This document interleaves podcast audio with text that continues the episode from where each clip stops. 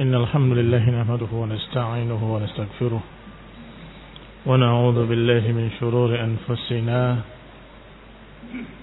ومن سيئات أعمالنا من يهده الله فلا مضل له ومن يضلل فلا هادي له وأشهد أن لا إله إلا الله وحده لا شريك له وأشهد أن محمدا عبده ورسوله صلى الله عليه وعلى آله وأصحابه والتابعين وتابع التابعين ومن تبعهم بإحسان إلى يوم الدين.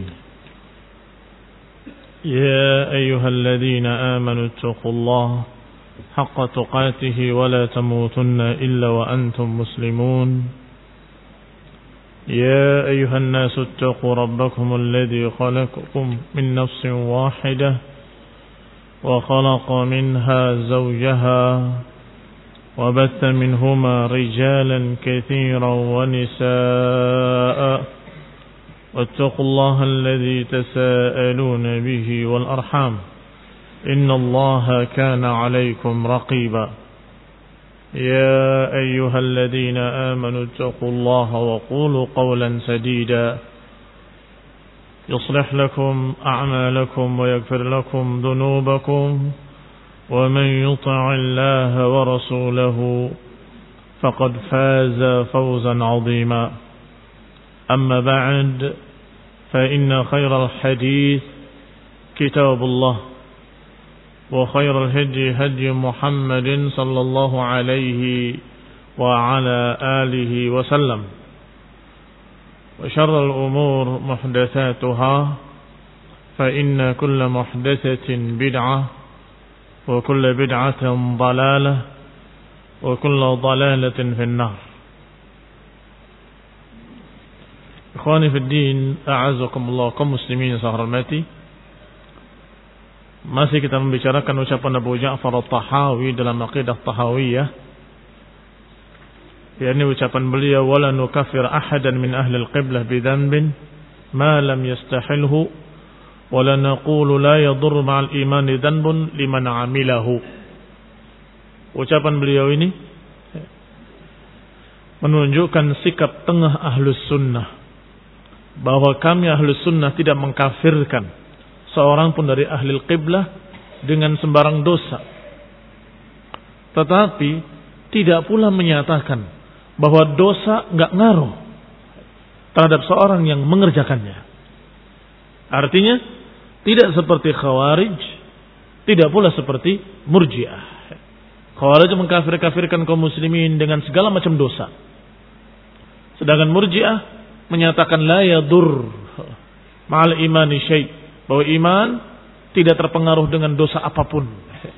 Adapun ahlu sunnah tengah-tengah. Menyatakan bahwa dosa-dosa ya durru ma'al iman. Akan merusak keimanan. Menguranginya, menguranginya, menguranginya. Tetapi tidak semua dosa menyebabkan kafirnya seseorang. Ada yang menyebabkan kekafiran, ada yang tidak. Terakhir kita baca. Wallahu ta'ala alam sepertinya apa yang diucapkan oleh Asy-Syarih Ibnu Abdul Aziz Al-Hanafi tentang apa yang beliau katakan dari nas-nas ancaman-ancaman yang dijadikan sebagai hujjah bagi mereka. Khawarij memakai dalil-dalil ancaman untuk mengkafirkan kaum muslimin sedangkan Murji'ah mengambil dalil-dalil yang sifatnya rahmat, maghfirah, ampunan Allah yang sangat luas untuk menganggap bahwa dosa nggak ngaruh terhadap keimanan. Sampai pada ucapan beliau rahimahullah menukil ucapan Abu Yusuf rahimahullah anahu qal nazartu Abu Hanifah aku pernah berdiskusi dengan Abu Hanifah Abu Yusuf adalah murid senior beliau, murid seniornya Abu Hanifah rahimahullah. Kata Abu Yusuf rahimahullah, "Nadhartu Abu Hanifah rahimahullah muddatan." Aku pernah diskusi dengan Abu Hanifah beberapa lama. hatta tafaqa ra'yi wa ra'yahu hingga sepakat antara pendapatku dengan pendapat dia anna man qala bi khalqil qur'ani fahuwa kafir sepakat menyatakan bahwa siapa yang menyatakan Quran makhluk maka dia kafir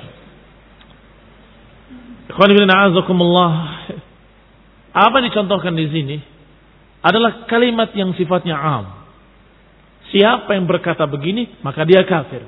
Siapa yang berkata begitu, maka dia kafir. Ini boleh. Dan ini sering diucapkan oleh para ulama. Lebih banyak daripada pengkafiran ta'yin. Kenapa demikian? Karena pengkafiran secara ta'yin, si fulan dan si fulan, ini lebih berat dan lebih banyak syarat-syaratnya. Harus lengkap syurutuhu dan harus hilang mawani'uhu. Syurutuhu harus ada syarat-syaratnya. Tetapi harus intifaul mawani' harus terhalang mawani'nya. Syarat-syarat itu artinya yang dikerjakannya benar-benar ucapan yang mengkafirkan. I'tiqadnya mengkafirkan.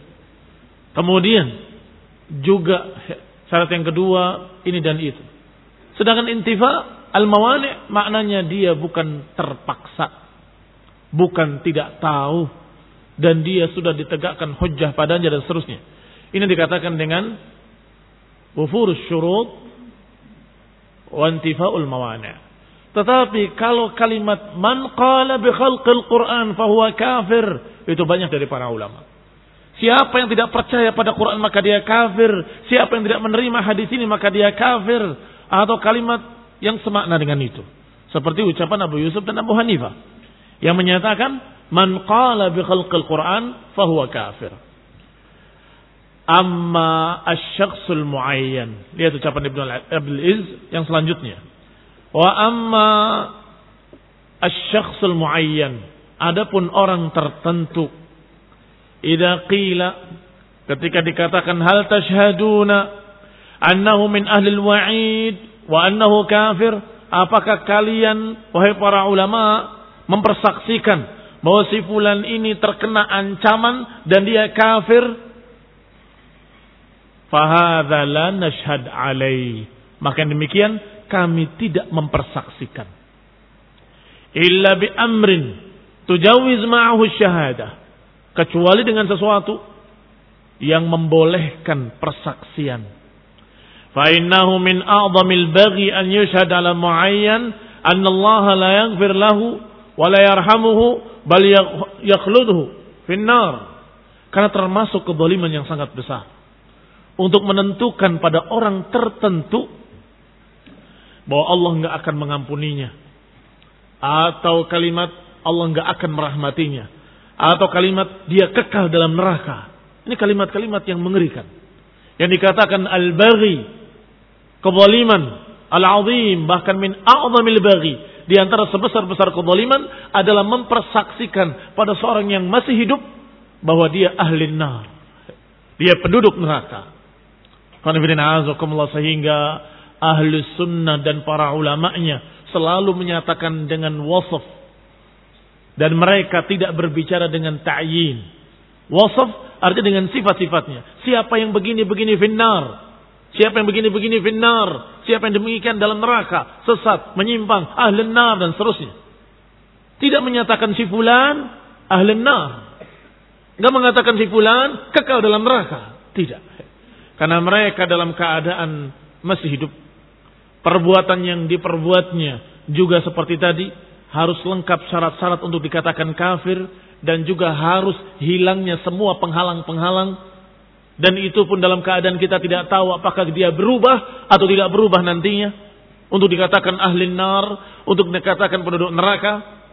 Maka dikatakan selanjutnya oleh Ibn Abdul Aziz Al-Hanafi rahimahullah. Walihada Zakara Abu Dawud fi sunanih. Oleh karena itu diriwayatkan oleh Abu Dawud dalam sunannya dalam kitab Al-Adab. Babun nahi anil baghi. Babnya bab larangan dari al-baghyu. Larangan dari kezaliman. Wa dzakara fihi an Abi Hurairah radhiyallahu taala anhu.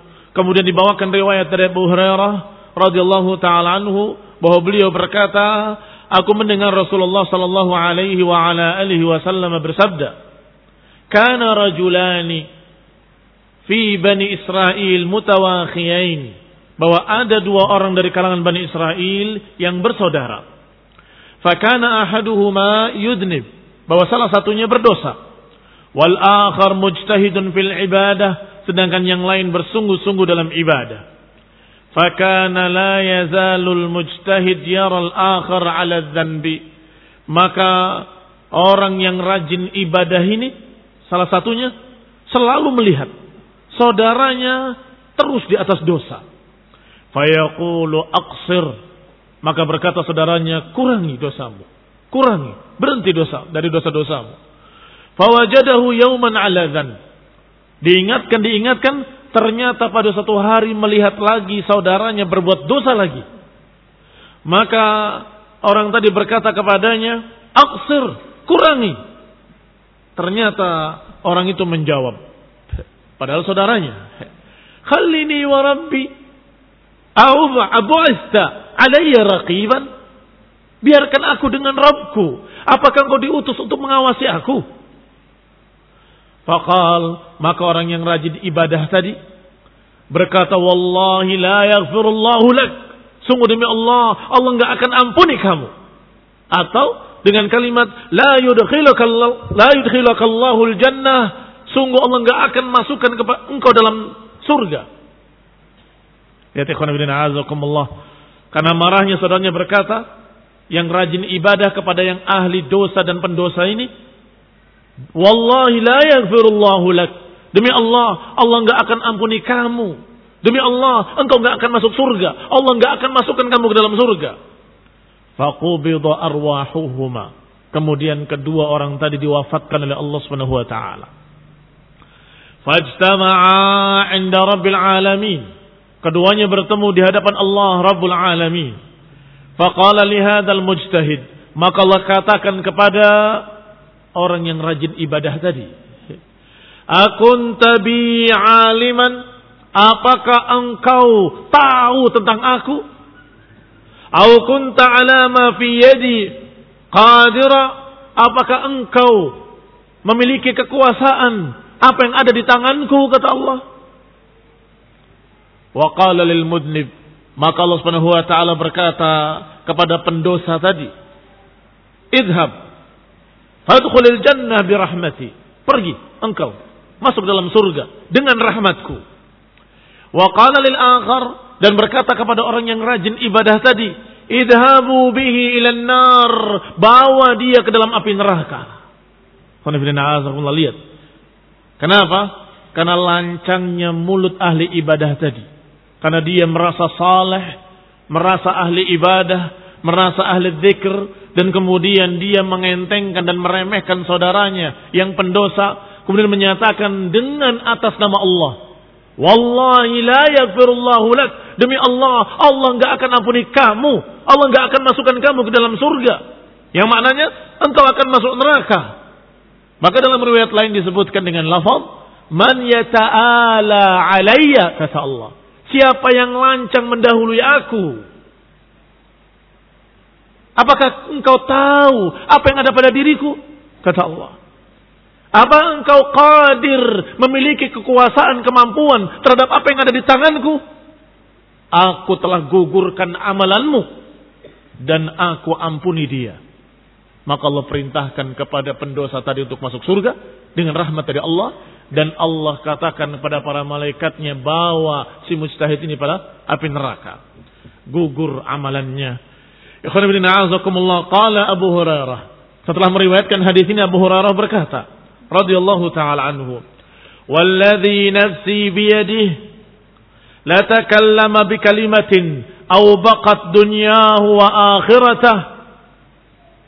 Sungguh demi Allah yang jiwaku ada di tangannya. Dia berbicara dengan satu kalimat yang ternyata menghancurkan dunianya dan menghancurkan akhiratnya sekaligus. Siapa? Al-mujtahid. Orang yang tadi bersungguh-sungguh dalam ibadah. Yang ijtahada fil ibadah sekian lama. Ternyata yatakallam bi kalimatin au baqad dunyahu wa akhiratahu. Menggugurkan, menghancurkan semua amalan-amalannya. Dunianya dan akhiratnya. Ini bahayanya kalimat-kalimat yang keluar dari mulut kita. Dan sudah pernah dikabarkan oleh Rasulullah SAW dalam hadis lain. Innal abda la yatakallam bi kalimah la yara laha balan yahwi biha fi nari jahannam sab'ina kharifa. Sesungguhnya seorang hamba kadang berbicara satu kalimat yang dia menganggap nggak ada apa-apanya. Ternyata dengan kalimat itu dia tersungkur ke dalam neraka jahanam sab'ina kharifa selama 70 musim, 70 tahun. Di antara contohnya ini hanya menyatakan wallahi la yaghfirullahu lak. Demi Allah engkau tidak akan diampuni. Tahu dari mana dia? Mengatasnamakan Allah tanpa ilmu, lancang, sembarangan dia berbicara atas nama Allah, maka Allah katakan, "Man yata'ala alayya?" Siapa yang mendahului aku? Apakah dia tahu apa yang ada pada diriku?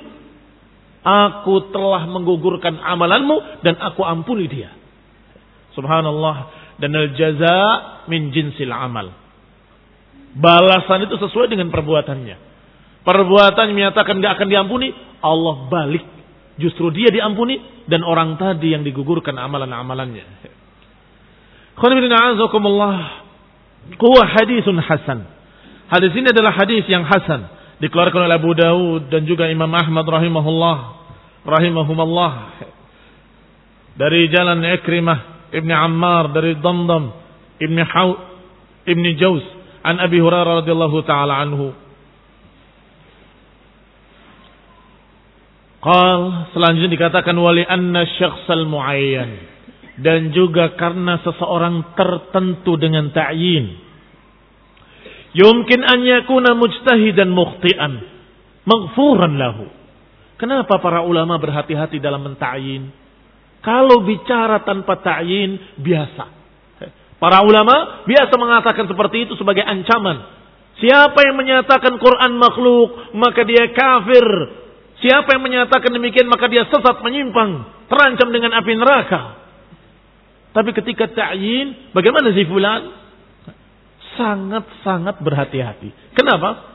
Alasan pertama tadi sudah dijawab bahwasanya jangan sampai lancang memutuskan seseorang begitu dan begitu ternyata salah, ancamannya sangat besar. Yang kedua, bahwa orang yang berbuat tadi yang menyatakan begini, menyatakan begitu, ucapan-ucapan penyimpangan, ucapan kufur. Jangan-jangan yakunu mujtahidan muhti'a. Bisa jadi dia beristihad, salah.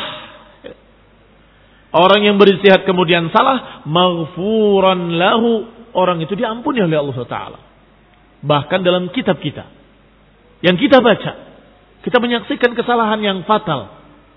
Dari Syekh, Imam, Abu Ja'far al-Tahawi ketika menyatakan qadimun bila tidak bahwa Allah qadim. Dari mana Allah memiliki sifat qadim? Ini sifat bid'ah kata para ulama. Ditaklik oleh Syekh Albani mengatakan hadhihi sifat bid'iyah, sifat bid'ah. Ditaklik oleh Syekh bin Baz juga menyatakan ini sifat bid'ah. Dikomentar oleh para ulama bahwa ini sifat bid'ah. Allah tidak memiliki sifat qadim. Allah memiliki sifat al-awwal wal-akhir wal-zahir wal-batin. Berarti mubtadi' dal. Ahli ahwa, ahli nar. Tidak. Kenapa? Karena beliau ahli sunnah dan beristihad. Maka istihadnya kalaupun salah dimaafkan oleh Allah. Diampuni oleh Allah Subhanahu wa taala wa khata'uhu maghfur. Itu kemungkinan pertama. Wa yumkin an yakuna mimman lam yablughu ma wara'a. Kemungkinan kedua, bisa jadi orang tersebut orang yang man lam yablughu yang belum sampai kepadanya hujjah, belum sampai kepadanya dalil, alias tidak tahu. Saya tahunya dari dulu ya begini. Padahal kalau ditegakkan hujjah, dia akan menyatakan aman nabihi. Kami beriman dengannya. Kulun min indi rabbina. Kalau ini dalilnya, ini ayatnya, ini hadisnya, saya percaya. Tapi keburu Terburu-buru orang tadi menyatakan bahwa dia adalah kafir keluar dari Islam mubtadi' bal. Padahal dia dalam keadaan mimman lam yablughu hujjah. Belum sampai kepadanya dalil. Lam yablughu ma wara'a dzalika minan nusus. Belum sampai kepadanya apa yang di belakang dia dari dalil-dalil, dari nas-nas. Ini kemungkinan juga. Wa yumkin an yakuna lahu imanun azim wa hasanatun atau kemungkinan ketiga bisa jadi orang ini memiliki iman yang sangat tinggi. Wa memiliki sekian banyak kebaikan-kebaikan dan amal saleh yang aujabat lahu rahmatullah yang akhirnya dia mesti mendapatkan rahmat Allah Subhanahu wa taala. Ada penyimpangannya, ada sesuatunya. Tetapi dia memiliki Masya Allah amalan sekian banyaknya. Amalan saleh. Dan imannya sangat tingginya. Ini juga walaupun tetap dikatakan salah. Walaupun tetap dikatakan bahwa itu tidak benar menyimpang, tetapi apakah dia ahli nar? Wallahu taala a'lam. Allah taala a'lam. Jangan-jangan ada amalan-amalan soleh dia yang mengimbangi kesalahannya tadi. Yang bisa mengalahkan dosanya kemudian dimaafkan oleh Allah SWT. Ini kemungkinan yang ketiga. Kama ghafara alladhi kama ghafara lilladhi qala idza mittu fasquni Thumma dharuni, thumma ghafarallahu lahu li Seperti kisah dalam riwayat yang sahih, bahkan dalam riwayat Muslim dan juga Bukhari, ada satu kisah seorang yang ketika mati berwasiat, "Wahai keluargaku, kalau aku mati bakar aku. Hancurkan aku sampai menjadi abu. Dan tebarkan abunya, daruni, sebarkan di lautan dan sebagian di daratan." Ketika dibangkitkan oleh Allah ditanya, "Kenapa engkau melakukan seperti itu dan kenapa berwasiat seperti itu?" Aku takut kepadamu ya Allah. Aku takut kepada engkau ya Allah. Berarti karena kejahilan dia. Dikira kalau dihancurkan kemudian dibakar sampai jadi abu kemudian disebar itu sulit untuk dibangkitkan dikira. Hada jahlun minhu. Ini kebodohan dia. Tetapi apa yang membawa dia berbuat dengan kebodohan seperti itu? Takut sama Allah Ta'ala. Maka kata Allah, aku ampuni dia karena rasa takutnya kepadaku. Hadis sahih. Ini juga menjadi bukti, menjadi dalil.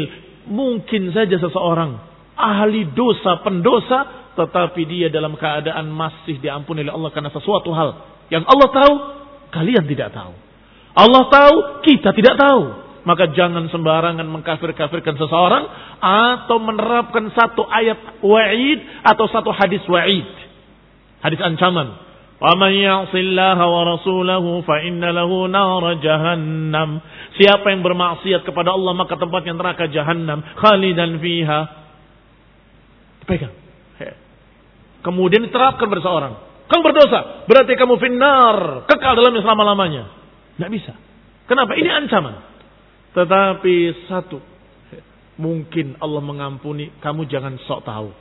Sok tahu akibatnya tadi sudah dikisahkan riwayatnya. Man ya ta'ala alayya kata Allah. Yang kedua, mungkin dia dalam keadaan belum mengerti, belum tahu, atau mungkin belum tegak hujjah, atau mungkin atau mungkin dia memiliki kebaikan yang sangat besar, keimanan yang sangat tinggi sehingga dosa-dosanya terkalahkan dengan hasanatnya. Maka ini semua kemungkinan-kemungkinan yang bisa saja terjadi pada seseorang. Wa kana anna Allah la yaqdir ala jam'ihi wa i'adatihi. Orang tadi yang berwasiat untuk dihancurkan dirinya dan disebar di daratan dan di lautan mengira yadhunnu anna Allah la yaqdir ala jam'ihi wa i'adatihi mengira bahwa Allah enggak akan bisa untuk membangkitkan dia dan mengembalikannya Au syakka fi dhalik atau ragu. Baik, apa hukumnya? Yang ragu dengan kebangkitan. Kafir atau tidak kafir? Hukumnya kufur. Siapa yang ragu tentang kebangkitan maka dia kafir. Toh orang tadi dimaafkan oleh Allah Taala. Limana? Kenapa? Lijahlihi. Karena dia tidak tahu. Jahil, bodoh.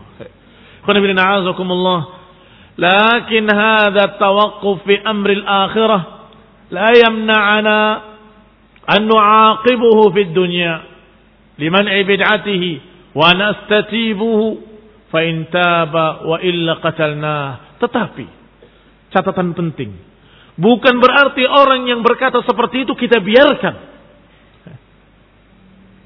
Perbuatan orang tadi tidak menghalangi kita untuk menghukum dia.